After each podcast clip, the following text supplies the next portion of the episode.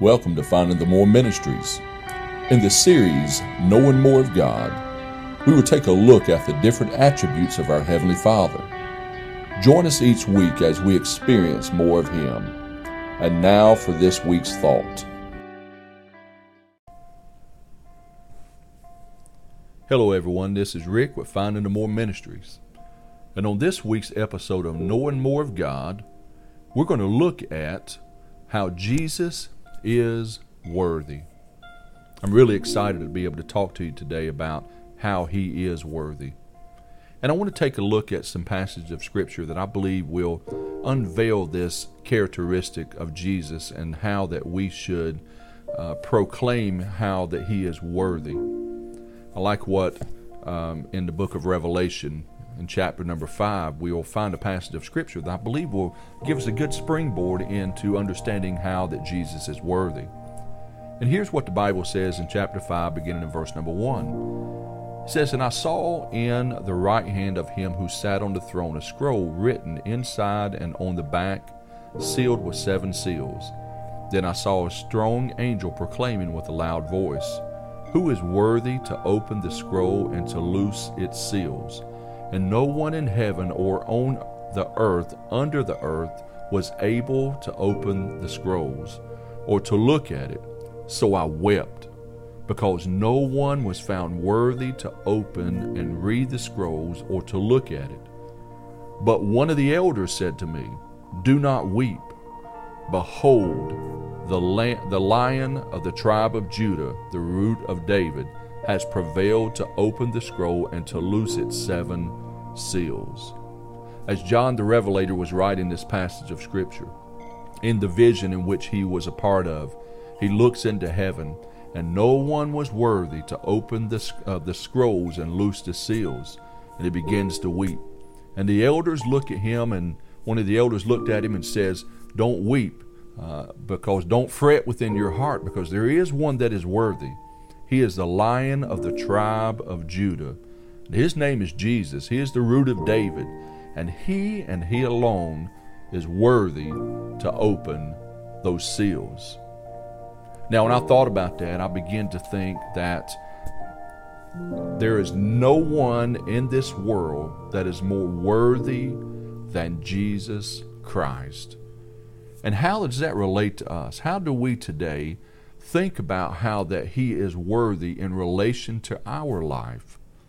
I began to pray and begin to ask God to unveil to me His worthiness in relation to me. And here's what God spoke to my heart. He says this here in, in uh, Psalm chapter number 18 and verse number 49. He tells us this Therefore I will give thanks to you, O Lord, among the Gentiles, and sing praise to your name. I believe that our praise to God is our way of saying, God, you are worthy of praise and, that you are worthy of every part of who we are. So, in relation to us and how we interact with Jesus, I believe that we are to praise Him with every fiber of who we are. Our life should be an offering of praise because He is worthy. Remember what we said in Revelation chapter number 5, where no one was found worthy to open those seals except for Jesus. And if all of heaven sees that He is the only one worthy, then we as believers today should see Him in the same light and in the same fashion. The psalmist also said in chapter number 51 and verse number 15, he said, O Lord, open my lips that my mouth may declare your praise. See, the psalmist said, God, give me strength, help me to open up my mouth that I may give you praise and to honor you. And I believe that the psalmist was saying that because he knew that God was the only one who was worthy of our praise. The world oftentimes wants to praise one person or another or an entity or something that has no eternal value. But can I tell you this afternoon or today that when we praise God, we are praising an eternal Jesus. We are praising one who died on the cross for our sins, who has delivered us from all of eternal damnation. I, I tell you, he's worthy to be praised. So our life should be an example of praise to Him because He's worthy. Then I begin to think about not only should we praise Him, but our life should also be an example of praise for His worthiness, not just from our lips, but our entire life. See, our life is not our own. We as believers have got to understand that Jesus is worthy of the praise because He has redeemed us from our sins. This life that we have doesn't belong to us anymore. And since this life doesn't belong to us, then we have to use it as an instrument of praise for the worthiness of God.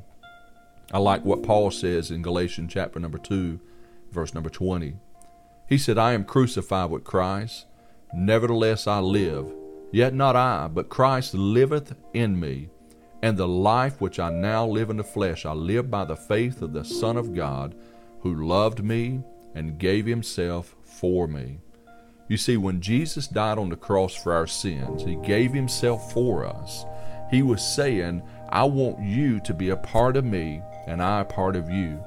And now that we are a part of Him, because when we when we cry out to Him, Lord, come into my life, redeem me from my sins, what we are saying is, Lord, I want to be a part of you for eternity. So our life should be an example of praise because of His worthiness. No one was able to die on a cross for our sins, so therefore he is worthy of the praise that our life can give to him. Then I want you to think about this. He is worthy of our love. Did you hear what I said? He's worthy of our love. Jesus said this in Luke chapter number 10 and verse number 27. He said, So he answered and said, you shall love the Lord your God with all your heart, with all your soul, and with all your strength, and with all your mind, and your neighbor as yourself. Jesus tells us in that passage of Scripture that every part of who we are should be poured out in love back to Him. And I believe that a part of that love that we pour back into Him is shown in how that we love our neighbor, how that we love ourself, how that we love Him, uh, uh, being Jesus, because He is worthy. You say, why in the world should I love God like what you're talking about, what the Scripture says? Well, I like what 1 John chapter number 4 and verse number 19 unveils for us as the reason that we should love God. He says this We love Him because He first loved us. You see, the love that God had for you was a love that He uh, instituted in our life first. We didn't love Him first, He loved us first. So when we love Him back, we are saying, God, you are worthy of my love. No one's more worthy than God is. Then I want you to think about this. He is also worthy of our attention. Now, as we bring this to a close, as we think about this thought and how he is worthy of all of these different things we talk about. I want to remind you of something here. Before we say anything about how we should pay attention to God, I want you to be reminded of how God has paid attention to you, how He's paid attention to humanity. He pays attention to our brokenness, He pays attention to our joy, He pays attention to our, our desires, He pays attention to our heart, He pays attention even to our wants. He pays attention to our uh, difficult times. So there's so many different things that God Himself pays attention to us about. And I'm grateful that as He pays attention to us, that we have the opportunity to pay attention back to Him. You say, why should we do that? Because He's worthy of it. He is worthy of our attention. As we bring this thought to a close, I want to remind you of this Jesus is worthy. And I hope you have a blessed day. The Finding the More family would like to thank you for connecting with us today. You can find us at www.findingthemore.org or on any of our social media platforms at Finding the More. Our prayer is that you experience the more in Jesus.